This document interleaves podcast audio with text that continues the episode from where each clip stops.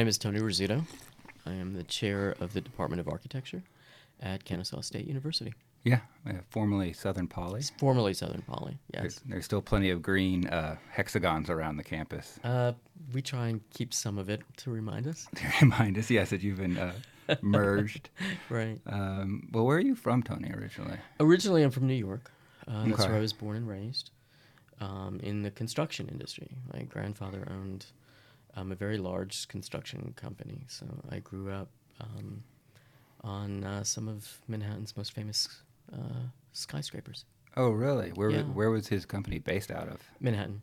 Ma- oh, in Manhattan. So what what skyscraper projects? You say that I have to ask. Um, well, the original World Trade Center was a Okay. key moment in my life.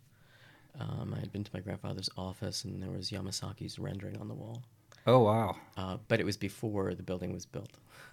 So you must have been pretty young because you're not much older than I am. Um, yeah, I was. I brought it in for show and tell, actually. okay, yeah, that makes that sounds about and, right. You know, told everybody this is going to be the world's tallest building.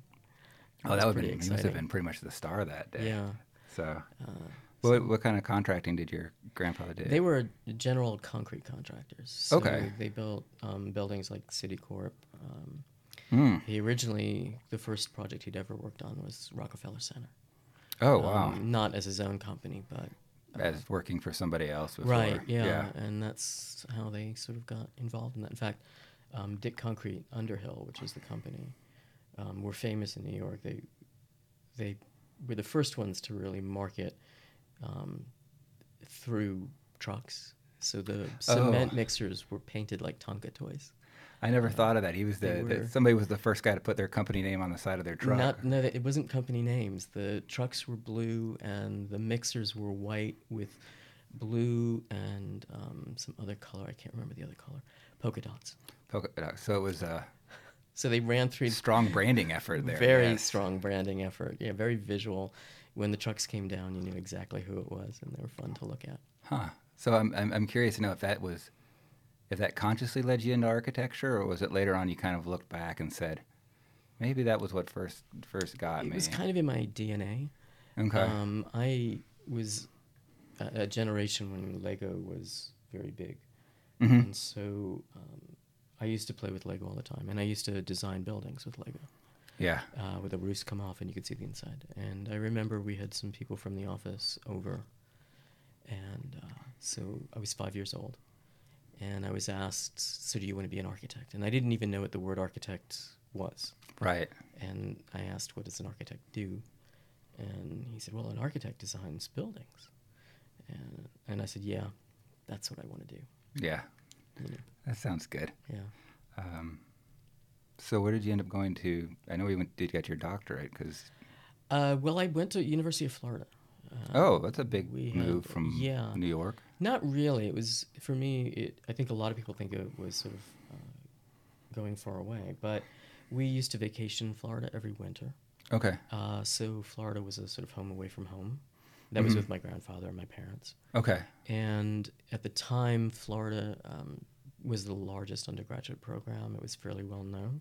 It was a Mhm. very strong program, not to say that it's not today. Mhm. Uh, so it was a natural fit. It's still a very large program. I know. Still a very large. I know program, that yeah. from just my friends from Florida. Yeah.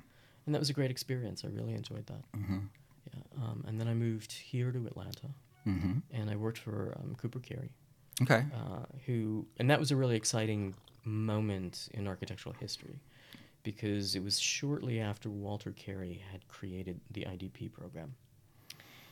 Um, and the intern development intern program. development program. Okay. Yeah. And he had been very instrumental in that. And so at the time, Cooper Carry was the major firm that was implementing okay. that. So you, when you went to work for Cooper Carry at that point, they introduced you.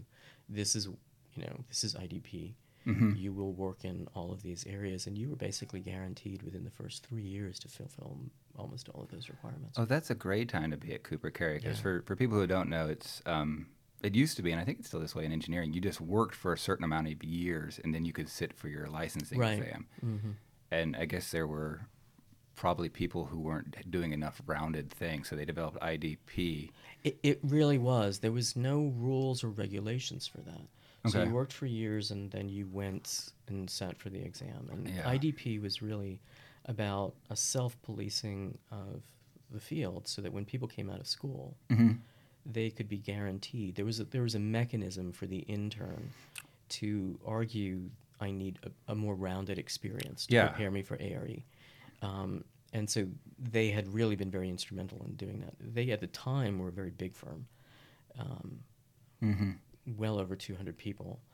Uh, they were the second most profitable behind um, SOM. Oh, really? And they were the first to introduce CAD. We had two big CAD rooms. And really, there was just each one had the one big gigantic computer in it. Right. And if you wanted to be trained on CAD, you could be trained on CAD. Computer aided Yeah, drafting. those were the very first. And the, they weren't architects who were running the CADs. That was really interesting. They were people with computer degrees. Okay. And the architects would do the drawings, and we would bring them in, and the computer uh, personnel, fac- uh, not faculty, the staff, would translate them into the into the computer. It's kind of like my uh, my dad was an underwriter, and he always talks about the mimeograph, which was a Mm. preface before a fax, where he'd have to write the memo and then take it to the man in the mimeograph room or the woman, Yeah. and she would then type it out and Mhm. and send it across the the line. It was very much like that. I mean, it's it's hard to imagine in you know that scenario versus what it is today, Mhm. or to even think back that that's um, within a lifetime. When it's one of those things too, when you're young and you come to something, you think it's always been that way. And so, I was in undergraduate school while you were getting your doctorate at Georgia Tech. Mhm. So you actually taught a history breakout session Yeah. I was in, Mhm. and I didn't realize IDP was that that new. I'd kind of was, thought it had always been around. Yeah, no, that was uh, yeah. We tend to think because it's so a part of the culture now, Oh yeah. but it was really um, early '80s. So it's really, I mean, now it's 40 years old, but yeah. but the reality is is it was very much needed at that time. It was, it was shocking. Not everybody was following that. Yeah, and um, it's another example of I think how a lot of Atlanta firms are innovative in quiet ways that we don't think about. Yeah, I mean, I, I think you know, it's it's sad because I think most of us have forgotten where that started. Right. It was it was an, an Atlanta architect in Mhm. a well-known Atlanta architectural firm Yeah. who said there's a fundamental problem here Yeah. and created change in their office, got it adopted nationally. It's become part of and ingrained within our culture. Mhm. Um, and we've sort of forgotten who the person was that started that, what firm it was, and, and really why it was there, Yeah. why it was necessary. And to this na- this day, um, young architects right out of school use that. I'll Mhm. I'll talk to them and they'll even I mean everybody gets just caught up in trying to get the work done, and it's very helpful for them to say, I need to get some experience in uh, construction administration. Can I come with you on this site Yeah. visit to see this? And it's it it helps kind of everybody steward the profession. it, we didn't necessarily level the playing field, but it gave the intern something in an annual review to, Yeah. to base an argument on. Um, and also to evaluate whether or not the firm that they were working for was really supporting them in their goals. Mm-hmm. Just kind of an outside source. Mhm. Um, so, were you planning on then going into architecture? Are, are you a licensed architect? I should just No, that. actually, that's Okay. a, that's a strain. I'm a victim of of the economy. Uh, oh, oh, okay. too often. But um, so I worked in Atlanta for uh, several years, and I Mhm. had never planned on teaching or being involved in academia. That Okay. was my plan. Um, and then I went to uh, the University of Illinois in Chicago for my master's degree. Uh, Is that the Circle campus? that- yeah.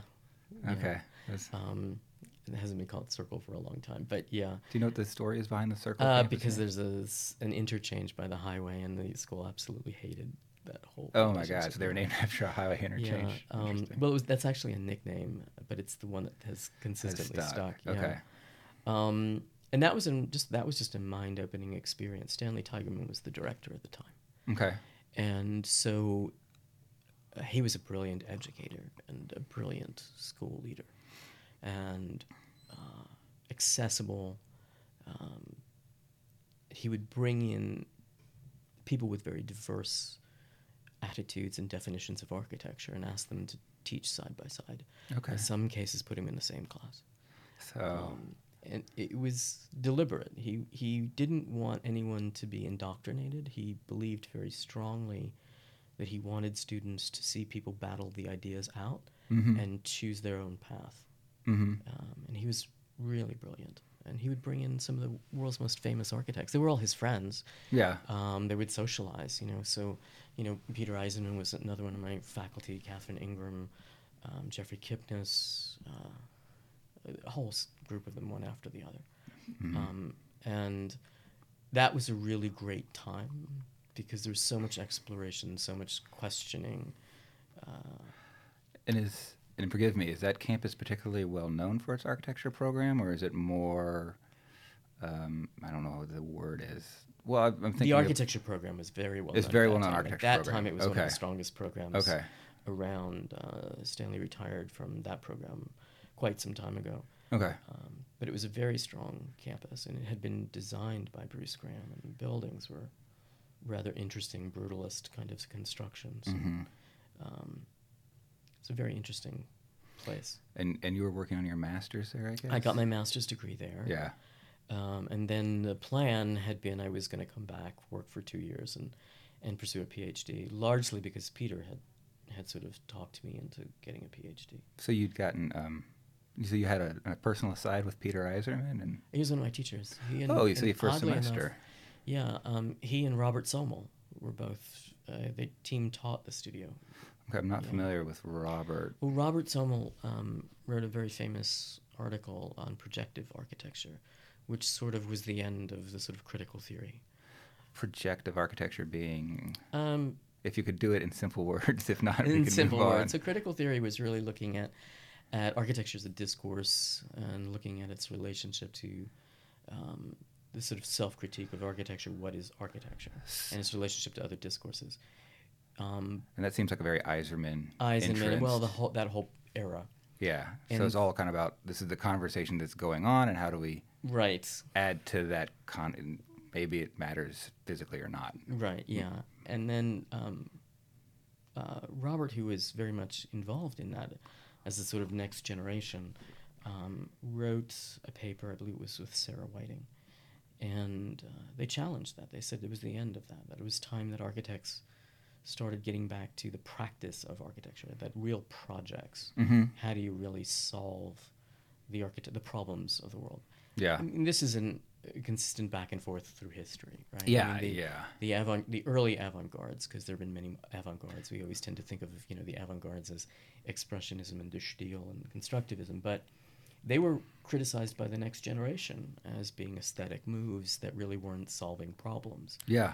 Um, by the next generation that was the new Sachlichkeit became the sort of general idea of architecture Mhm. uh, for 40 years and that was basically what he was arguing they were arguing that you know we've we've talked enough about the problems of society and its relationship to architecture how do we actually get the projects this is really where we have to focus Right, right. And it's probably a healthy kind of swinging back and forth. Mhm. Sometimes it gets.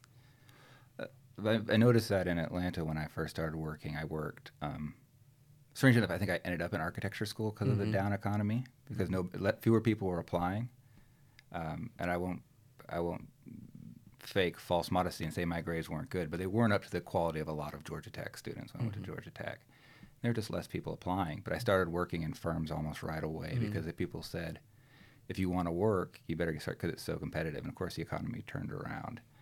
Um, but you do see that push pull between having to get it done and also, are we really thinking about are we just turning out junk here or fast food restaurants or are we well i think adding the value we can? well yeah i think architecture is a very powerful field i also think it can be a very weak field Yeah. so there are real world problems Mm-hmm. and there are architectural inventions that can help to solve or mitigate some of those problems. Right. And the question really is are we approaching architecture critically? Is there a certain criticality in what we do, or are we doing it by rote? You might even say kind of at least thoughtfulness on a Yeah. basic level. Like, are we just at least thinking about this? Yeah, I- and I, you know, there's there's the client who's writing you a check, right? Mhm. Who has their needs. There's the future occupant who has their needs. There's the neighborhood in which you're building in. There's the larger society and and and what's really running through that. And the, the architect has to negotiate through all of those. Yeah, and I think, and it's also my experience of, of working. There are a lot of architects who don't do any work that'll ever be published, but I think do work in that critical sphere where they are aware of the compromises they're making and aware of where they can gain and add to the process. Yeah, I, and it's not about being famous or being a star architect. It's, Yeah. It's about whether or not the work that you're doing is really making a positive change. Yeah, yeah, I think that's a yeah. It's that kind of is, is it a value added process, um, and it can be. So uh, that's a great um, person to tell you to get a doctorate, and so then you were did looking around I at never, doctor yeah, schools. I, it never even occurred to me. And did he, and did he? There's something specific that caused him to say that, or was it just kind of? No, I, I think, you know, it's kind of funny. I think I talk a lot. And so I was always talking a lot in Stanley's class, and he was always recording everything. And when Peter came to teach that semester, I was put into his class, and he said, I've been told you're one of the leaders. so he expected me to talk a lot. And, um, and then, you know, at the end, he and, and Robert Somol both were, you know, uh, I know you want to become a, uh, an architect, but you should really pursue a PhD. And the reality is, they opened up a whole new world for me in terms Mhm. of understanding what architecture could be. But I, they fascinated me because these were people um, who were practicing. They had very successful Mhm. careers. They were famous. They were in the history books Doing stuff all over the world. all over the world at that time. They were really the first that were really doing that. And yet they were coming into a classroom. And in, in particularly in the case of Peter Eisenman, who lived and practiced in New York, was flying out to Chicago every other week to spend three days. Right. And when he when, when Peter did that, he didn't just come in, teach the class, and leave. He spent three days with you. We went to the movies together. We did all kinds of things together. So he was, you know, I didn't understand why were you doing this. And when I asked, they I got the same response from all of them. They all said I am who I am because I do this. They argued that keeping the connection with academia, working with students outside the confines of practice allowed them to explore ideas, keep themselves fresh, that they always felt they were getting more than they were giving. Um, and it was a continuous learning process. And I think that then, you know, when I was said you should pursue that, hmm um, that's when I began to think maybe I wanted to teach part time. And I knew enough to know that if you want to teach part time seriously, hmm then, you know, you have to have a PhD. Right. And so that's why I chose to go for the PhD. So why and uh, why Georgia Tech? Uh, maybe out of selfish interest, I want to hear. Why Georgia Tech? Well, you know, uh, um, there might have been a lot of better choices, maybe particularly for what I was looking for. Yeah. But I had moved. I had moved away to Chicago hmm from Atlanta. Uh, when I Right, moved right. back, it was a strange move back. You, you know, two years doesn't seem like a lot, but everything had changed. Social had changed. Especially at that age. Yeah. Yeah. and um, and at that point I wasn't so sure I wanted to pick up and move yet again and go through that. hmm So I thought, well, let me see more locally, hmm and and Tech certainly had a, a good program at that point. in Mhm. time. hmm Uh, when I first started getting interested in thinking about it, I think they were much stronger in history theory than when I actually got there, um, and that obviously has changed. Interesting. It's also just interesting the way, because it seems like academia has been a good place for me. I mean, certainly as a as probably a freshman, Mm. as it, was- I was very, I don't impress isn't the word, but very uh, eyes open by just uh, sitting in class and talking. And certainly what's happened here at Southern Poly, come Kennesaw State's been really good, which you've been a part of. So it's kind of interesting how getting down and grinding the, Yeah. the, the way the world works moves you in a direction that sometimes is a, is a good fit for you. Yeah, that and that's you know even how I got into teaching at Tech was a strange one because I didn't teach the first year I was there. Just worked and Um, researched and Yeah, I just I just worked on my classes, um, and and one of the classes came open as a Mhm. preceptorial first, and someone said, "Well, you know, you should do this." hmm And uh, okay, so I started teaching, and at that point, students were like, "You have a great teaching methodology," and I had I was like, "What are you talking about?" Just like the other had no conversation, I'm just talking. I don't I'm know. just talking. Yeah. Yeah. I'm just talking about something that I love and having a great time. Um, and then I started, you know, teaching more regularly there. And um, uh, Mhm. Betty Dowling had gone on on leave and had recommended I replace her that year. And um, Okay. and that's when I took over the the larger lectures and everything. And then uh, a position came open here, uh, and at that time, my thought was very pragmatic. Uh, I realized that if you really wanted to get a job in academia, that you really had to have experience and you really needed to, to branch out to teach more than just your research. Right. Right. Um, and so I took the position, and it was also just a great money. Much better than your Much. It's preceptorial three money. times what I was making at yeah. Georgia Tech. Yeah. Um, and at that point, really, the people that I was close with at Georgia Tech started thinking, saying, you know, look, you're a good teacher, and you should really think you can't really have two careers. You're going to succeed in one, or you're going to succeed in the other, and try and make a choice. And the two careers are the reference to Practice and, And- and education. yeah. And I think my faculty and, and colleagues at Georgia Tech really felt that um, education, I was very strong in education. Okay. Uh, so I didn't come to this position and leave practice. It was very hard for me, actually. I mean, from the age of five, I wanted to be a practicing architect. Yeah. It was a real soul searching to move beyond that. Well, that's why I kind of hesitated to ask if you're a registered architect because that does become such a, a, a point of pride or so forth. But Mhm. it's also oftentimes speaks more to the, the career path that's found you and, and how that's gone along. Well, I mean, I would have done that. I had had, you know, with Cooper Carry, I'd had, you know, four and a half years of training um, in three and a half years. Um, so I had all of the IDP requirements. But Mhm. at the time, there was a requirement you had to work one year full time with benefits for an architectural firm. There was a distinction there. yeah. And but when I graduated and moved back, it was in the middle of a, a recession. So I worked for two years, but um, Georgia wouldn't accept any of the hours. Right. And right. the irony was, I was working for Georgia. I was working for Cooper Carry. Oh, you were in, a, in another but my state? yeah, and uh, I was working for Cooper Carry. We're back at the same firm, but I was not a full time employee. I was what was considered a consultant. That's and so if you were a consultant, then they weren't giving you IDP credit for it at the time. Huh. So I So weird. at that point it was two years, and I had, that was the plan to go for the PhD, and then I went for the PhD, and then once I took the full time job at SPSU, there was no way to go back. And What was that? What was that original teaching position? Just a studio professor? Or? No, it was I was it was a full time position. I was teaching studio, uh, and two classes a, s- a semester. Mhm. That was a big heavy load.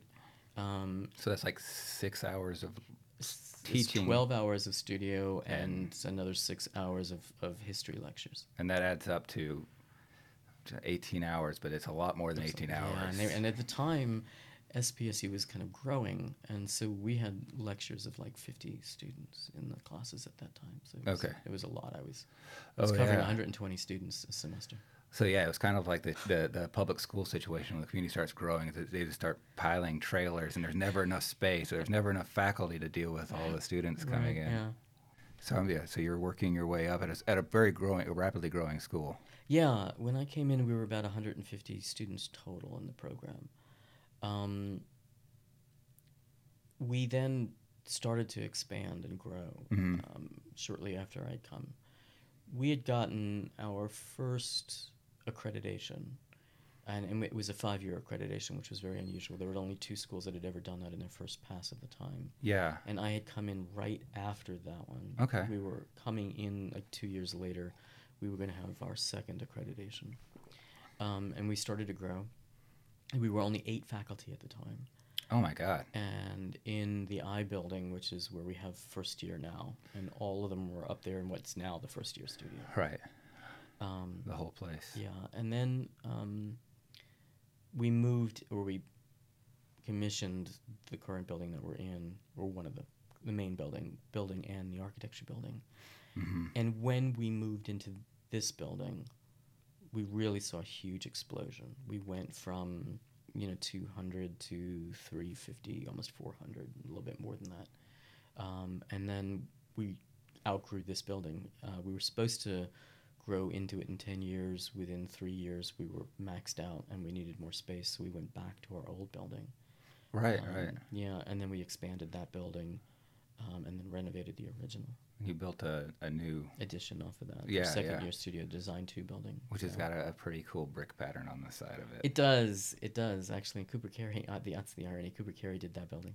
yeah, So yeah. It was a complete circle for me. yeah, yeah. It's kind of they're they're well they're working for you now. That's kind of nice. Um, Yeah. so, I guess we could talk a little bit about how architecture education works and how you guys do it at Kennesaw State. There was a few years ago, the I think it was the AIA chapters organized this, and it was really good to see the the three schools of architecture come and talk about kind of their hmm pedagogical approaches and just just kind of open that up for the rest of the architecture profession. And that would have been Georgia Tech and Southern Poly And slash Kennesaw and SCAD, who's hmm based out of Savannah. So Mhm. we don't see them that often. It's a long drive. Yeah. But it was great to see that how everybody was working towards the same requirements of accreditation are very different. Well, you know, NAAB has its student performance criteria, and that that establishes a baseline in architectural education in Mhm. the United States. But it really is very uh, limited. I mean, from an academic perspective, its definition of architecture is fairly succinct. I think historically and certainly in the contemporary world, definitions of architecture are much more much broader and more diverse Okay. and that that allows space for different programs and its fa- and their faculty Right. to sort of define that what I would say really more comprehensive understanding of what the role of architecture is. Right. And so you take that baseline of the NAAB criteria and you add to it. And you know the, the trick then is really building a faculty who have a vision, uh, who are willing to move to a certain direction, and they define that. They define the pedagogy. They add to that program and they enrich the NAAB program, and that's really what creates the distinction from one program to another. The kind of the, the culture that builds up between your particular faculty members is sort of it reminds me of an expression that somebody said that uh, culture will will defeat tactics every time and Yeah. so Yeah. if you don't have the right people and the right attitudes Yeah, I mean we've we've worked closely here with people who I all thought were brilliant, um, but maybe their definition or wasn't the same. They didn't feel they fit in, yeah um, and you know, as a chair, you're you want all your faculty to succeed, yeah and to succeed, they really have to feel like they're a part of something and making a major contribution, and that the entire system is supporting them. So that's a yeah. it's important to get the right mix of people. yeah and i think you bring up a good point. Sometimes it's not about being bad or good it's just kind of does it fit for whatever reason? Yeah, if, so. if the program is moving in one direction and someone's research or interests or their specialization is in another, they become marginalized within that system, and I don't think that's a healthy environment to work in. So Yeah. the trick is to find the right environment. Yeah. Um, and the thing that I found so interesting about undergrad too was not was that at that point in your life your brain's developing a lot Mm. and you're expanding and and um, when I think about the people's unappreciation for building for the the Breuer downtown Breuer library Mhm. building, and it's a difficult building to kind of like. I think of myself when I saw the uh, Farnsworth House. I thought of Mhm. it as a, a concrete and glass sandwich. It's Mhm. just, and, and of course, you learn a little bit, and then you're you begin to understand, and then suddenly you can't imagine not being kind of blown away by Mhm, it. Also, mhm. Well, you know, we in our construction of of what we teach and what we do here, we have a long tradition that comes from the institution before uh, we became architecture. We were an AET program, AT Um, would be architecture. architecture, engineering, technology, Okay. and you know that program was consistent with the rest of the campus and very hands-on and applied. sort of p- polytechnic and Mm, Yeah, well, it wasn't a polytechnic at the time, but yeah. And so the engineering programs and the AET program were very applied. Mhm. Uh, that was really the sort of signature of what we were, and that certainly carried over, and it's still a bedrock for who we are. We still believe in hands-on education and, and Mhm. approaching that. Mhm. Um, that sort of undergirds the entire uh, curriculum and, and all of the sequences. But you know, when you're dealing, to your point specifically, when you're dealing with students that are coming into an architectural program, generally speaking, unless you're coming from very specific locations in the country, um, awareness of architecture, awareness of civic space, um, is is pretty naive um, and non-existent. So one of the things we find, and that's very important for us, in, particularly in the first year, is um, to teach the incoming student how to see. We call it observing, Okay. and so there's a whole bunch of observation exercises. And and so, what would be an observation exercise?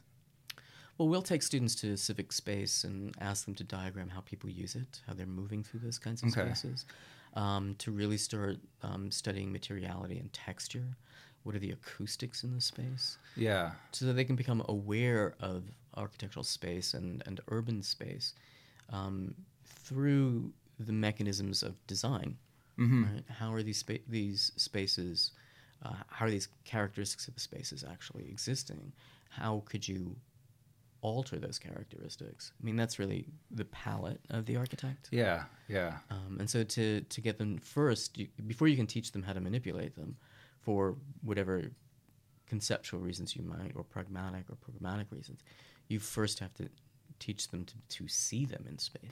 Yeah, so really, and that, that's something it- hard to get people who haven't studied, I guess, anything but architecture, because it relates to what we do. Is if you haven't l- looked at it consciously, sometimes you don't see it. It Mhm. seems like it's a big part of it is just recording how the world out there is and how people. Yeah. And I, I suppose you also try to send them to, to good buildings to start with to study this. Well, actually, sometimes it's good buildings and sometimes it's not so good buildings. Right? I mean, you know, you want to see. Sometimes the best learn is a fail, right? Um, Mhm. And to say, to take a student to a building in town and to say, look, this building doesn't address the street, doesn't address the sidewalk. Do you find it welcoming? Do you find it um, approachable? Mm-hmm. You know, it's funny because that idea of being conscious of your space and conscious of your awareness and include into your environment was actually because you mentioned earlier Breuer, right? Right, right. is a brutalist, and right now we're in a historical phase where everyone wants to bulldoze every brutalist building. Yeah, But that's the- exactly what the brutalists were about, right? They had recognized that so many people walk blindly through their environments day to day. They weren't paying any attention. And so this this philosophical concept of authenticity started to infiltrate architectural thought. Okay. And so the use of materials as they are and exposing them for what they are were, were designed to sort of make you aware of that. So, Yeah. You know, So the, instead of the um, the building that looks like a stonemason, um, uh, I'm trying to think of it a historic style. A classical building that is really, let's say, plaster and wood is Mhm. somehow contributing to that ignorance of our world, and somehow the the the conflict in the brutalist building between the materiality that we don't expect, but Mm. then and confronting it. and confronting it, but then also getting to know it. And I think that's where the the the, the Breuer building, and people might have different opi- opinions, but it has a very nice kind of massing and forming to it as you enter that shifts from a very monumental to a surprisingly Well, you know, pedestrian human scale. that's an interesting building because it's historians are not sure whether it was the second to last or the last because there are two buildings by Breuer built at the exact same time, right when he died. Right. Um, and that building, the interior has been so gutted and and and butchered Right. that the spatial experience is completely lost.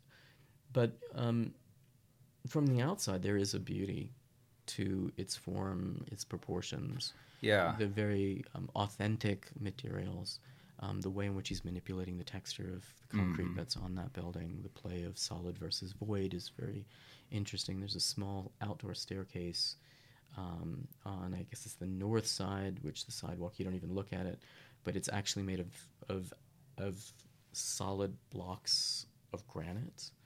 Um, really beautiful in the sense of you know what he's really doing with Yeah. this secondary kind of component that everybody walks by and never looks at Yeah. um, you know, it's a shame because that's a, that's it really is a great building, but Yeah. we don't pay much attention to it. And that was exactly what they were talking about. They're trying You know, to. we walk through our environment without really observing it, without being aware of it. Yeah, yeah, and that is that's interesting. That's a kind of a first step. I guess you could probably use almost any model of intervening in the world as 1st Mhm. looking at the world. hmm Um, and you mentioned diagramming also, which I always think is such an important part to architecture that people that maybe don't fully understand what a diagram A diagram is. is, yeah. I, I, uh, diagrams are really about conveying data that is not always visible, um, making it visible and present in a way that we can understand it. Yeah, Um, today we might use the term datascape, but a diagram is, is a little bit more important in the sense that you're trying to take information that's relevant and make it spatial and visual.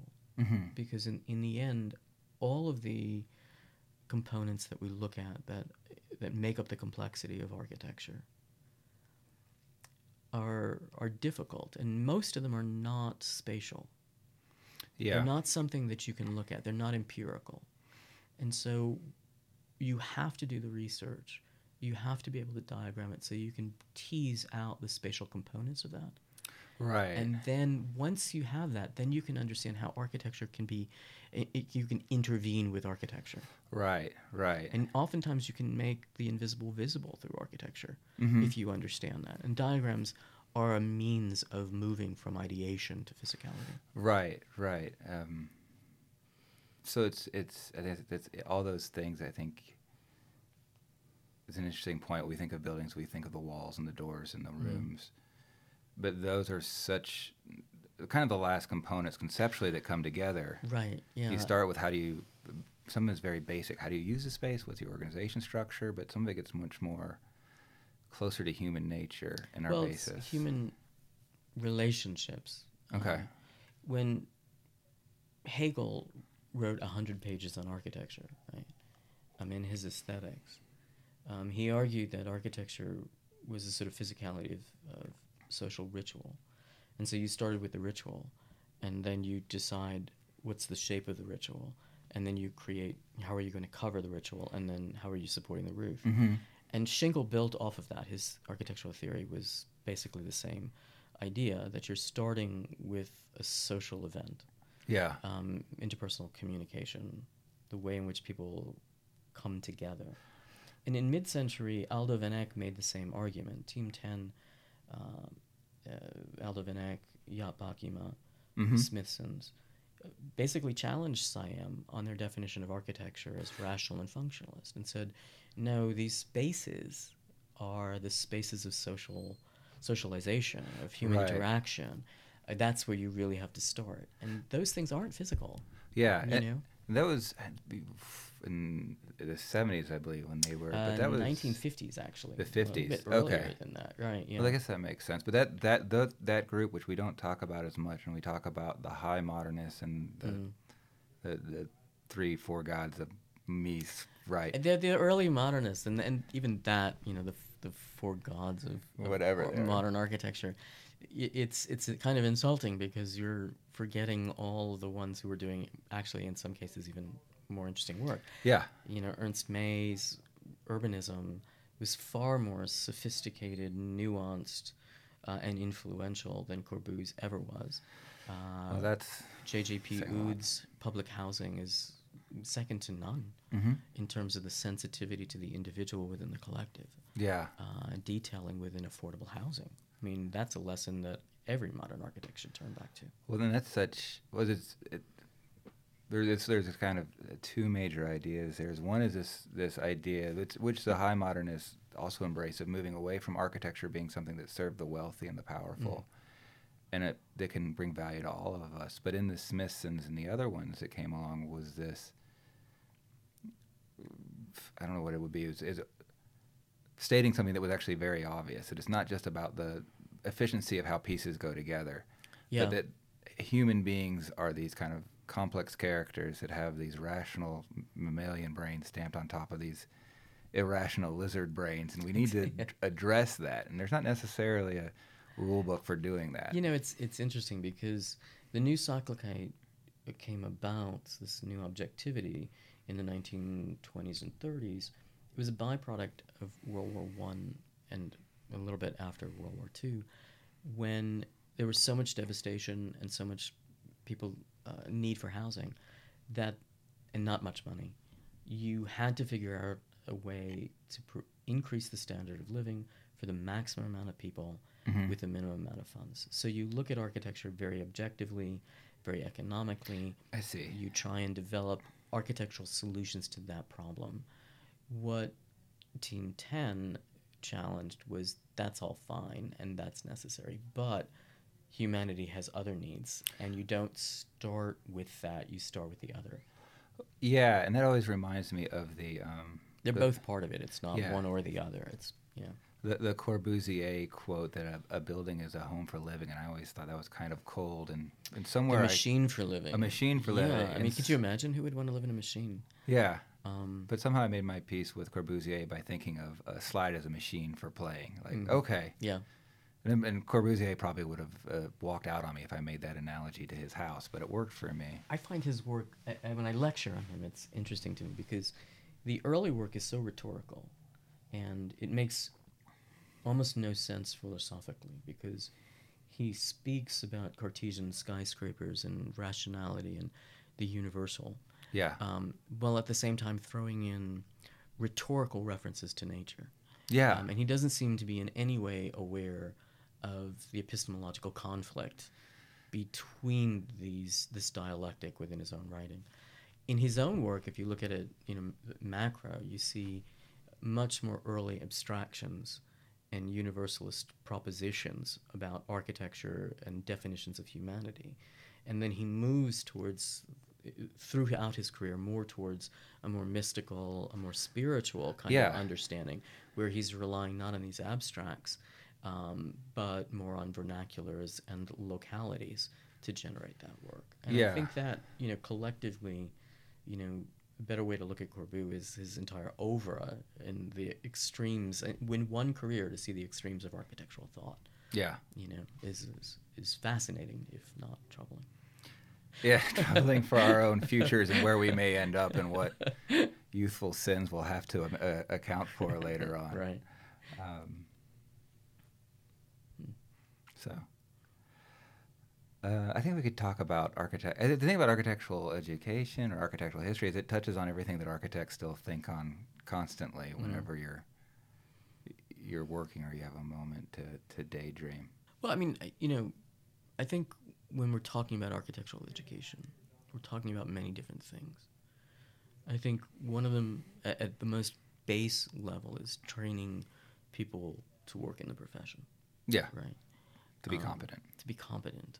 Uh, what a horrible thing to define education to be competent. That's a, It's such a low standard. oh, But it is one of the baselines. And then the question is, what are you doing beyond that? And I Mhm. think, you know, what we have to do in education is to teach students to be inventive, creative, and imaginative. To teach them how to collaborate, because that's what the world is in the 21st century. yeah, But more importantly, I think, and I think this is incredibly important in the United States right now, we have to teach them to be leaders. Because I think the economic system tends to want to push increasingly architecture in the United States into a service industry. yeah, And I think that that's wrong, largely because the educational system in architecture itself is is one of the best, and it's one of the best because it teaches the broadest spectrum from art to science, hmm and it puts it all into a single mind. yeah, And that person has an expertise that really they shouldn't be subservient. They should really be looking for answers and assisting people. we have the phone ringing. Right, yeah. Um, go ahead and get it. Um, I'll pause for a second. Um, No, but I, I think we really have to teach students that their role is to listen to what a client needs, but to also suggest to a client how to make that project more significant. yeah, there's um, my dad would say to me, meaning in full and full well that the client's always right, but you're also legally a professional, but you're also an expert, and you have an obligation to bring that expertise to your client's service. I, I would say you have a, a, an ethical obligation to do that. Yeah, yeah, You know, it, it's a client will look at you and they may be looking from what they personally want, or from a, an economic perspective. Um, they their understanding of what their needs might be limited. Mhm. Um, it's your job to sit there and really listen and to say, what does this person really need? right, right? What are their limitations financially, and how can we give them more than what they're asking for, right, right? And sometimes what we're giving through architectural invention is not just what that client needs, but maybe how that client can give to others, right. you know. And I think that's that's the leadership we have to teach. And then and, and there's in what they're saying, and you find this with clients. Excuse me. They don't always have the words to say it, or they haven't experienced it, and so there's something hidden in what they're saying that you Right. kind of have to dig out, and then. And, and sometimes they may be, if you haven't done that right, they'll be frustrated with you, even though you've given them what they've asked for. Mhm. Um, so it, it, it adds to that idea that you're not just a service that's uh, hands that will draw for them, but that you have some real knowledge. Yeah, you know, I, and again, the client, whether it's a developer, I mean, is not really trained to to observe. It's right? true So in a way. what they ask you for is is largely what they are familiar with, Yeah, um, and yet architecture is not something that is really replicatable because the sites are never the same. right. And Physically, so- every even if it's a McDonald's, it's still it's a still different, a different property. site, right? Yeah, So again, you can see things in that locality yeah, that wow, there's this opportunity that we could add this. Yeah. And wouldn't that make this project incredible? Right. Wouldn't that bring an amenity to the site, the neighborhood, the community, Right. to the user of the building? Could that be marketable? Yeah, Um, yeah. How could that improve the portfolio of the developer? Right. I- And to sit there and not provide that service is, I think, an ethical fail, right? I think Professional failure. I think it's a cheap out too, because when you it's easier to not do that. Right. When you actually do that, you're actually asking the client to engage and pay attention with you. And and that makes it harder because there are times where they will when they begin to and they can learn quickly, they begin to pick that up. They'll fight back with you. Mhm. And sometimes they'll be right. And that's that can really mess with your schedule for the day. but you end up providing great service. Well, I think the best architects, and this is not the most famous, but but the best architects are able to see in the project what the client needs and they're asking you for. Yeah. But all the things, the potentialities of the project, Mm-hmm. and they put it on the table. Yeah. And they're able to show the client, yes, we can do this. That's not the problem. But we could also do this. right. Without without affecting anything else you want to do. And and that is really where the value is. Yeah. You know, once you can you have that skill set, once you're doing that, that relationship with that client transforms everything. It really there's a trust that gets built in there. I know what I need to do. I know what I wanted to do, but I need you to find the thing that's going to make this project that much more significant for me. And it, it's at that point too. It becomes actually really fun, and everybody gets Yes. very excited and very because dedicated. it's not the same thing. I mean, Yeah. you know, one of the problems of our profession and our training is that we have this storehouse of typologies in our head, right? Which is collective knowledge and expertise over time, Mhm. which is great. But it's your phone now. That's my phone. Um, I'll let it go. but it also tends to distract us, right? We tend to default.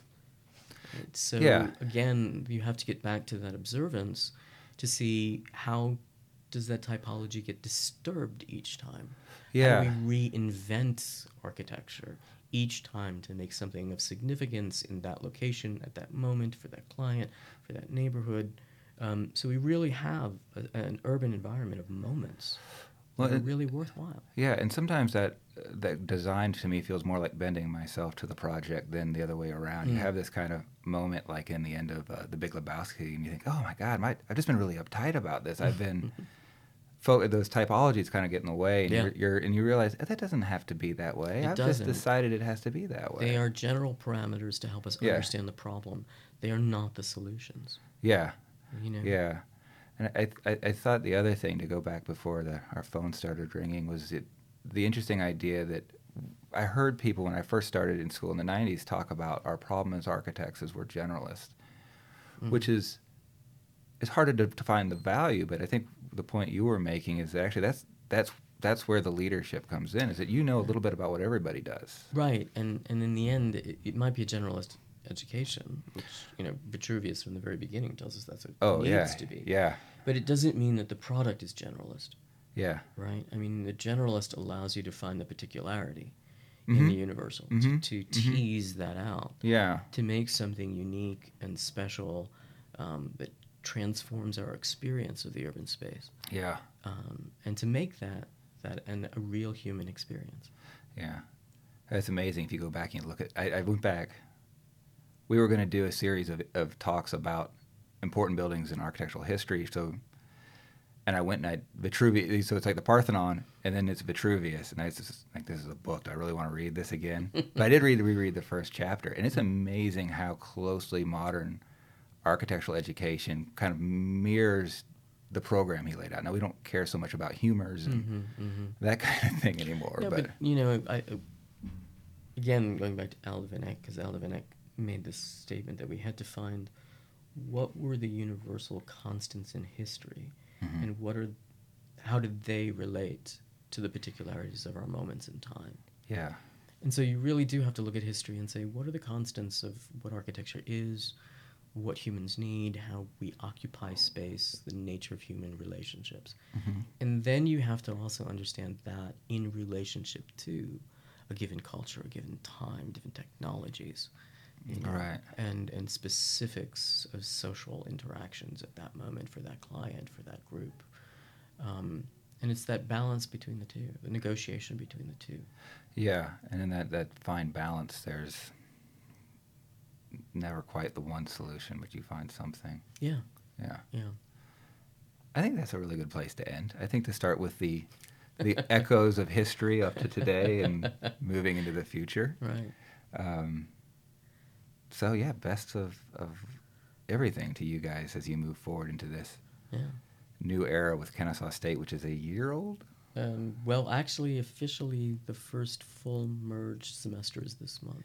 Okay, wow, yeah, So, um, yeah, but but our program is benefiting a lot from the merger. We really see a lot of new doors opening up, and so it's a very exciting and opportunistic time for us. Oh, great. Um, we're excited about where we're going now. hmm I think we'll see some changes. We're still going to be who we have always been. Um, it's 50 years of teaching architects. Yeah, and it's Um, such and a strong that legacy. Yeah, Um, but what's what's available and, and the opportunities that are coming now are, are something that is very, very exciting for us. yeah. Well, that'd be great. I mean, it's such a good school, and it deserves so much more attention than I think it gets in the broader uh, public. It's certainly their their graduates get a lot of attention in the architecture Yeah, world. and, and certainly regionally. Yeah. I think I think Kennesaw provides us with a platform that is more global. yeah, Um, yeah, And that's very exciting. yeah. That'll be That's great. very exciting. yeah. So yeah, thanks again for your time. Thank you. It's been great.